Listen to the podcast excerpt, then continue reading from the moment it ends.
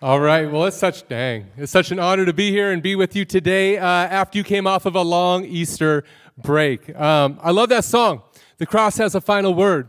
There's a story being told about you in heaven today, and it's a story that you've already lived, and some of it you have not lived yet. The cross has a final word, and some of us are out here living fake news when it comes to our life. We're believing a false narrative when it comes to our calling. And, and let, me, let me just start say, by saying this I'm not here to talk to you about your calling again, like you hear all the time. I'm here to talk to you about your personal process. I'm here to talk to you about your next step. I'm here to talk to you about your next step that has nothing to do with the position that you occupy and everything to do with the God that you submit to in your life. Because without positions, without offices, without desks, without jobs, you are still called to a process in your life. The book of Proverbs says this it says that man will make his plans, but God ordains his steps. And you have to hear me today. You might be about your plans, but God is all about your next step. He's all about your personal process. He's not looking to accomplish this outcome that you've put out on social media that you hope to fulfill someday, and that's why you're here. But he's very much focused on who you are to him and who you are as a son and who you are as a daughter. And there's so many times in our life that we live as a shadow of what God created us to be. And I'm not speaking to people who are about to go in ministry. I'm speaking to men and women that are called by God to live it today, not to mail it in, but to step up and live every single day as though you're called, whether you have a title or not. Because that's honestly the story of my life. The story of my life is submitting to God to every step He had in my life. And one of the hardest steps was after I graduated high school, being shelved for eight years as God worked on me. As I saw friends go to college, graduate from college, go into ministry, and burn out from ministry before I ever went back to finish, God shelved me and He said, This, Terry, I'm going to call you to a time of waiting, and I'm going to call you to a time of refining. The baggage that you stepped into this with won't be the baggage you have at the end of the season, but all I'm calling you to do is be obedient to the next step that I have for your life. And for eight years, for eight years, I, every, every weekend I wrote a sermon for people who would never hear it. I wrote messages for people that I would never stand in front of and deliver. Why? Because God called me today and not when I had a title. And I had to make a decision to step up and not to allow my fears to dictate the person that I was. I don't ever want an office or a title to determine my spiritual authority. I want my obedience to God to determine my spiritual authority. Amen? Come on. Come on. And so today I'm talking to you as a person who follows Jesus Christ. Because we can't give into those fears that God, that, that, that the world tells us to give into. We can't listen to the expectations of others if we're not listening first to the expectations of heaven.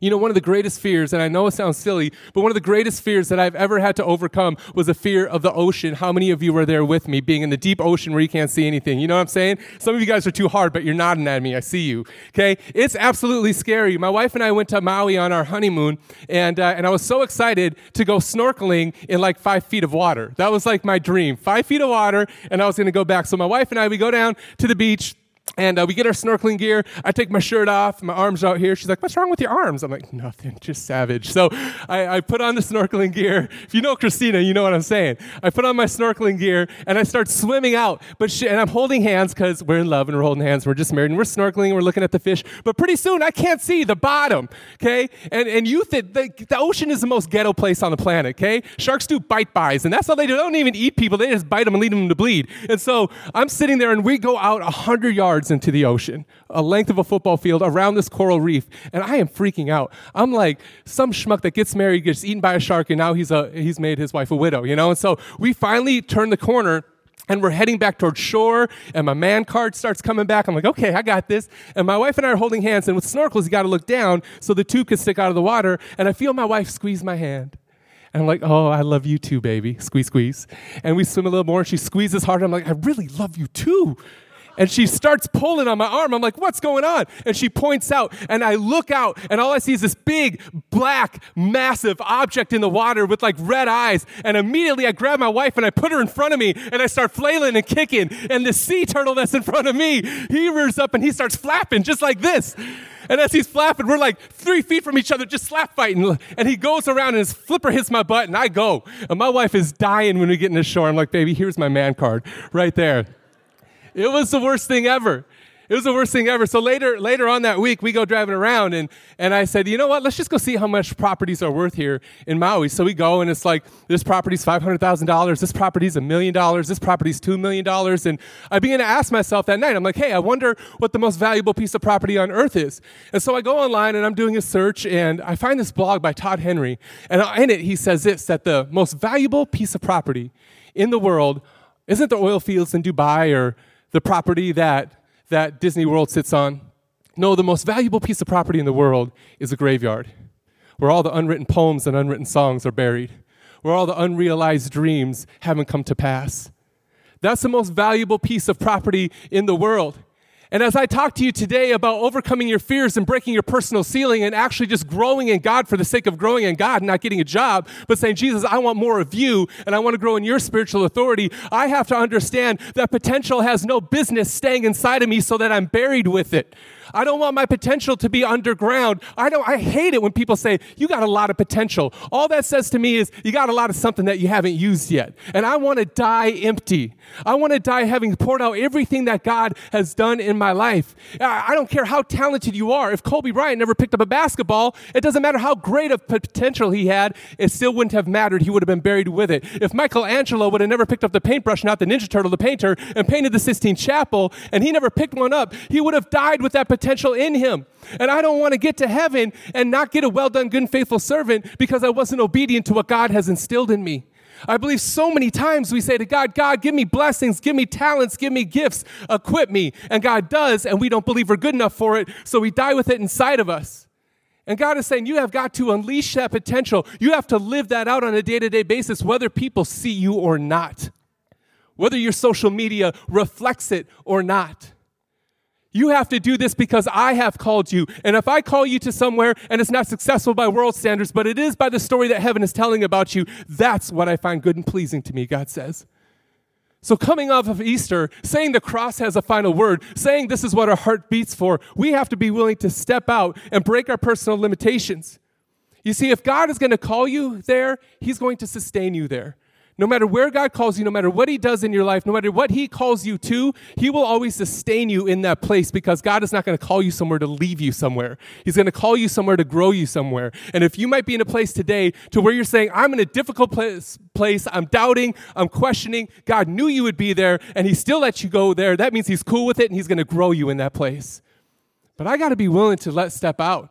I got to be willing to unleash some of that potential that God has put inside of me if I'm going to see fully what I could do if I could fully implement the ministry that God has put in my heart. You see, God is, loves you just as you are, but you got to understand that He's not content with leaving you there. I'm going to say again God loves you just as you are, but He is not content with simply leaving you there. God will always challenge you to take the next step. God always places His vision above your personal ceiling. All right? He's not going to accommodate your lack of faith by putting His vision in the same room as you. He's going to always put it above your personal ceiling so that you have to get breakthrough to get it. Because every time you hit your head on that ceiling of the room that you're in, of the season that you're in, it's going to get uncomfortable and it's going to hurt. But every time you do, there's less of you and more of Jesus. And once that happens in your life, you get breakthrough and you get that next step. And some of us stay in a, I mean, I talk to pastors all over the country that are in a low level of ministry because they accepted the ceiling above them as fact and as truth. And if I serve an unlimited God and his DNA goes, moves through my spirit, then I am also unlimited until I breathe my last. And I have to live that way every single day because if I don't believe that, what am I believing? What am I believing in my life? And so God will always place his vision above your personal ceiling. And the problem is, too many people have accepted that personal ceiling as just my context, or my pastor doesn't understand me, or I live in this city, or I live in this town. You know what? God could use you anywhere if you're willing to break through that personal ceiling. Because ministries grow or don't grow, not because of the context, but because of the ability or inability of the people that lead them. And if you're willing to break through that, God will move in your life, but you have to be willing to step forward. And see, that's what I do. My ministry at River Valley is to leaders. I get to oversee 10 youth pastors across eight campuses and not so much develop their ministries, but develop them. Because anytime there's a hiccup in ministry, it has to do with personal process or a lack of submitting to that personal process. And so I have to get in their lives, I have to talk to them, I have to find where the hangup is, and then I walk with them to help them break their personal ceilings. And it's so amazing because when they do, and they can go to the next step. And I do this with people all over the country. When they hit that next step, it revolutionizes their ministry and their families and their walks with God. They finally start to believe that story that heaven has been telling about them for so long. They just didn't know how to get there. And you might be in this place where you simply don't know how to get there, where you have hit your head on your personal ceiling way too much. And all you can do is you can see the marks on the ceiling from how many times you've hit your head trying to jump and break through that. But I'll tell you this the only way to break through is to not forget what Jesus has said about you and to submit to God's process. Because you can't inherit God's plan until you submit to his process. Period. Ever. There's no shortcut. You have to break through that personal ceiling and stop believing the lie that you might have been believing in your life. I think I, remember this PlayStation commercial came out a while ago, and it was talking about how fleas are trained. I'm sure some of you have heard the story or have seen it. But scientists went and they tried to discover a way to train fleas because fleas have crazy jumping power. If a human being could jump like a flea, they could jump 900 feet in the air. I mean, it's just crazy jumping power. So, what these scientists did is they took all these fleas and they poured them into a jar and they put a lid on this jar. And these fleas with this jumping power kept jumping and hitting their head on the lid of the jar. Just boom, boom, boom, boom, boom, until pretty soon none of them jumped and hit their head, and they just jumped to a level just below the ceiling and stayed there. And then what happened is the scientists unscrewed the lid, they poured out the fleas, and the fleas only jumped as high as the lid. That was it. And here's the crazy thing they passed those limitations on to their offspring. Meaning something with inherent power to jump higher believed the lies of the generation that came before it or believe the lies of people above it, or believe the lies of the world around it. Until pretty soon, it's generation after generation after generation of potential to jump high is jumping at a low level because of what the first generation taught it. And somewhere along the line, you bought that lie. It might not be a parent, it might not be a professor, it might not be a pastor, it just might be you hearing the voice of the enemy. But they accepted that lie and they jumped and they never jumped any higher again you have to understand that the greatest lie that the devil can ever tell you is that you can't grow any higher than the ceiling above you. And the devil does the same thing. He puts something in your life that limits your God given ability, and then he tricks you into believing that limit. And then he takes the limits away so that even if you see you don't have a ceiling above you, you'll still be afraid to try and would rather believe the lie that you can't jump any higher. But you have to understand that submitting to God's process is the key to actually pulling that potential out of you. There was one flea in the study that they labeled as flea zero. And this sucker didn't get the memo. Like, he didn't get it. Because every time they put him in a, in a jar and they poured him out, he just kept jumping as high as he did before they put him in the jar. Like, something's wrong with him. So they put him in another jar full of fleas that accepted their limits and said maybe the ones that have already accepted their limits will get him to accept his limits. And he, they poured him out and he jumped even higher. And they said, well, let's see what happens. So they take flea zero and they introduce him to a group of fleas that already accepted their limits and passed on those limits. And he, they introduced flea zero to them. And the whole group of fleas within the span of a day jumped as high as their potential created them to jump because he taught them how to do it. And you got to understand, you're either the person that accepts your limits or you're the person in the group of people that have teaching them how to jump again. What are you going to be today? Because what you decide today, not when you walk out of here at the end of the school year, but what you decide today determines what you do tomorrow and who you are tomorrow. And I made that decision in my life when I was shelved for eight years. And yes, I heard he's never going to go into ministry. He's never going to achieve God's call or anything like that. I had to choose to either believe the lies of the world or I had to believe the story that heaven was telling about me. And I had to help others do the same.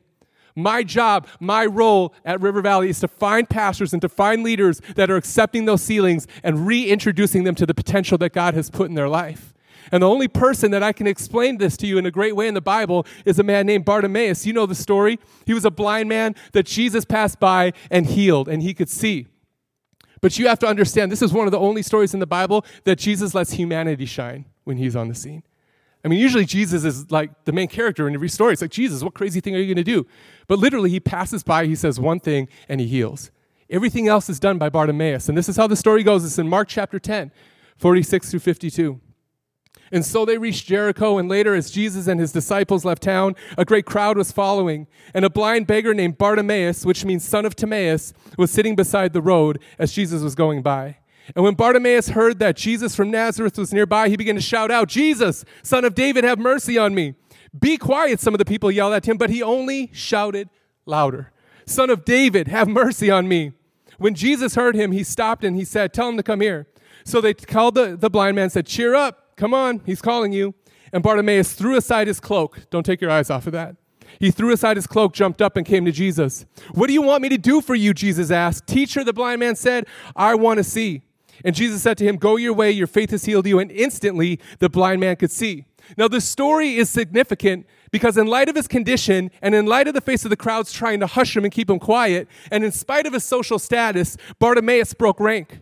He broke the barrier between the natural and supernatural and allowed that potential to drive him rather than the fake news that he's hearing from the rest of the world around him. And Jesus steps up to Bartimaeus and he asks him one question What do you want me to do for you? And every time I stand in the presence of God, and every time you stand in the presence of God, Jesus stands in your face and he says, What do you want me to do for you? And what's your reply? Do you reply? Or do you say, Jesus, you know, you have one shot. Bartimaeus had one shot. What do you want me to do for you? So, what are you going to say? Are you going to ask Jesus for something according to the, what the rest of the world says or about the story that heaven is telling about you? You have one shot. You see, the very first thing that Bartimaeus did when Jesus said, What do you want me to do for you? is he shattered a ceiling. You have to understand that Bartimaeus, before he got his miracle, was the poster boy for low ceilings. He fell quietly in line with what society said was, was acceptable for someone in his condition, a blind beggar. First of all, he was blind. And in that day, because he was blind, he couldn't work. He had no job. And if you had no job, you had no identity. And if you had no identity, you were an outcast. Strike one. Bartimaeus had no name. Bar Timaeus literally means son of Timaeus. What's that guy's name? I don't know. He's Timaeus' kid. Didn't Timaeus die a while ago? Yeah, we just we just call him Bartimaeus. That's that's who he is. So number one, he had he was blind. Number two, he had no name. And number three, he was a beggar. The Bible focuses really closely in on his cloak. You ever notice that? How when he stands up, he throws his cloak down? You have to understand that in that day, to be a beggar in that world, you had to be somebody that went where was approved by the government to beg. And you could only sit on certain streets, and you had to wear a cloak that the government office gave you. And when you would sit on the curb and you would wear this cloak, people would pass by, and the common mantra was, Have mercy on me, as you jingled your cup. Have mercy on me. Have mercy on me. And so here's Bartimaeus, a nameless, sightless beggar sitting on the side of a road with a government cloak that tells everybody else that it's okay to give to him, saying, Have mercy on me. But never too loud, because if you spoke up too loud, you could get your cloak taken away from you, and then you had no means to find food that day. And not only that, but you would get everybody else in trouble that's sitting on the same curb as you or sitting on the same row, row as you. And so here he is every single day giving in to, the, to what society says he has to do in order to make a living. He was a nobody. But how many of you are glad that God deliberately chose the nobodies in this world? 1 Corinthians 1:27 says, "Isn't it obvious that God chose men and women that the culture overlooks and exploits and abuses? That he chose these nobodies and to expose the hollow pretensions of the somebodies?" Look, God isn't going to use you because you're skilled. He's going to use you because you're available. Period. God's not going to use you because you got skills. He's going to use you because you're available. And if you're not available, it doesn't matter how big of a resume you got. You can't be used by a God if you're not available to Him. And this is what Bartimaeus was on that day. He was somebody that fell neatly into what the status quo said until the sound of the Savior fell upon his ears. He's sitting on the edge of the road. He's sitting there as Jesus is coming by and he's saying, Have mercy on me, have mercy on me to everybody who's passing by. And then pretty soon they're saying, Here comes Jesus, here comes Jesus. And he's heard the stories. So pretty soon he hears Jesus passing by. He's like, Have mercy on me. Have mercy on me. And everybody's like, Be quiet, Bartimaeus. Don't raise your voice. Have mercy on me. Be quiet. He's like, No, you be quiet. He takes his cloak, he throws it down because there's no plan B to stepping in front of Jesus. When you step in front of Jesus, you got to leave your cloak of fear and doubt behind.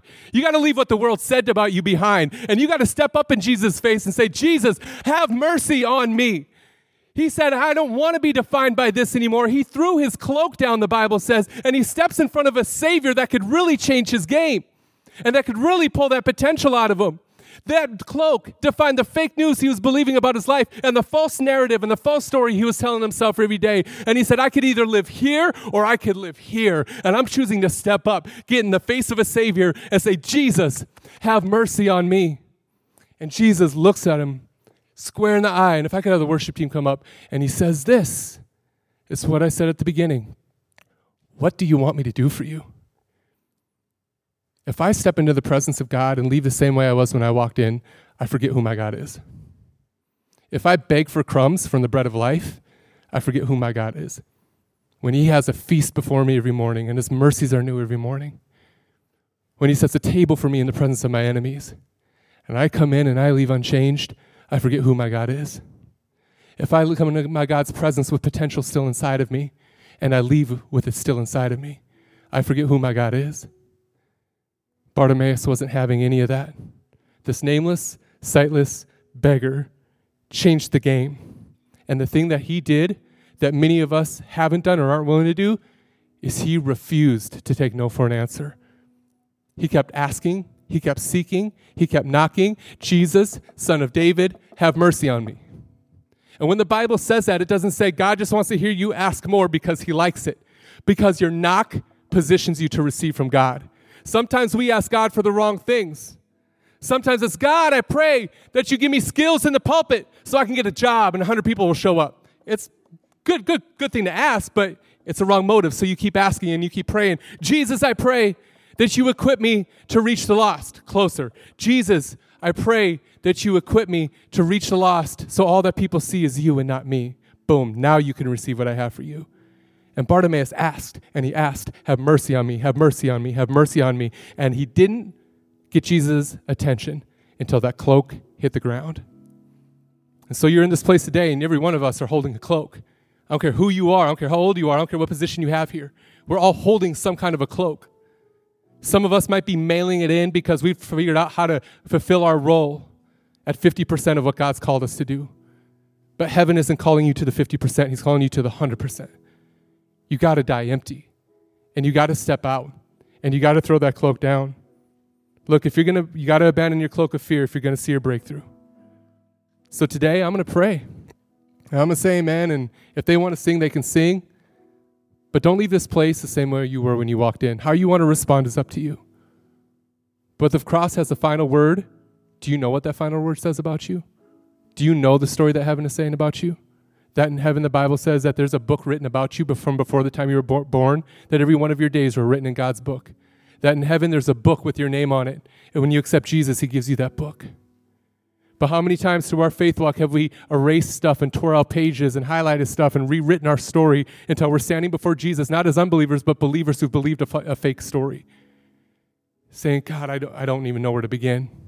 Today is your day to get that story again and start believing it. So I'm going to say amen got about six minutes. I know, 1150. You got about six minutes. But don't let six minutes define your conversation with heaven. Do what you got to do in this moment. Let's pray. Jesus, I thank you for these students, for this faculty, for the school. And God, we know, we know, God, that when you give us a process, it's not merely a hoop to jump through, but it's something to be obedient to.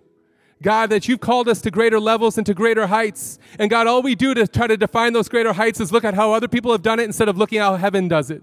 And God, we need to look at what your story says. We got to grab that book that you wrote about us from before the time we were born. And we got to say, Jesus, tell me that story again. Tell me that story again because I'm wearing a cloak that's heavy on my shoulders, that's full of the lies of the enemy and the world around me, is full of the doubt that I've had in myself, is full of my insecurities. And God, if you are in my heart and you live through me and I'm dead to myself, then no cloak can define me. So today, Jesus, I pray that you speak to me. God, that you lay conviction heavy on my heart. God, that I'm not tied to a schedule, but I'm tied to you. And I pray, God, that nobody in this room leaves the same way they were when they walked in, but they leave changed, that they leave transformed. God, this front area is open for people that want to seek you. The worship team is singing for people who want to enter into worship. God, don't let us walk out of your presence the same way we were. But Jesus, let us leave changed, breaking those ceilings and stepping into your promise. In your name, amen. Let's do what you got to do.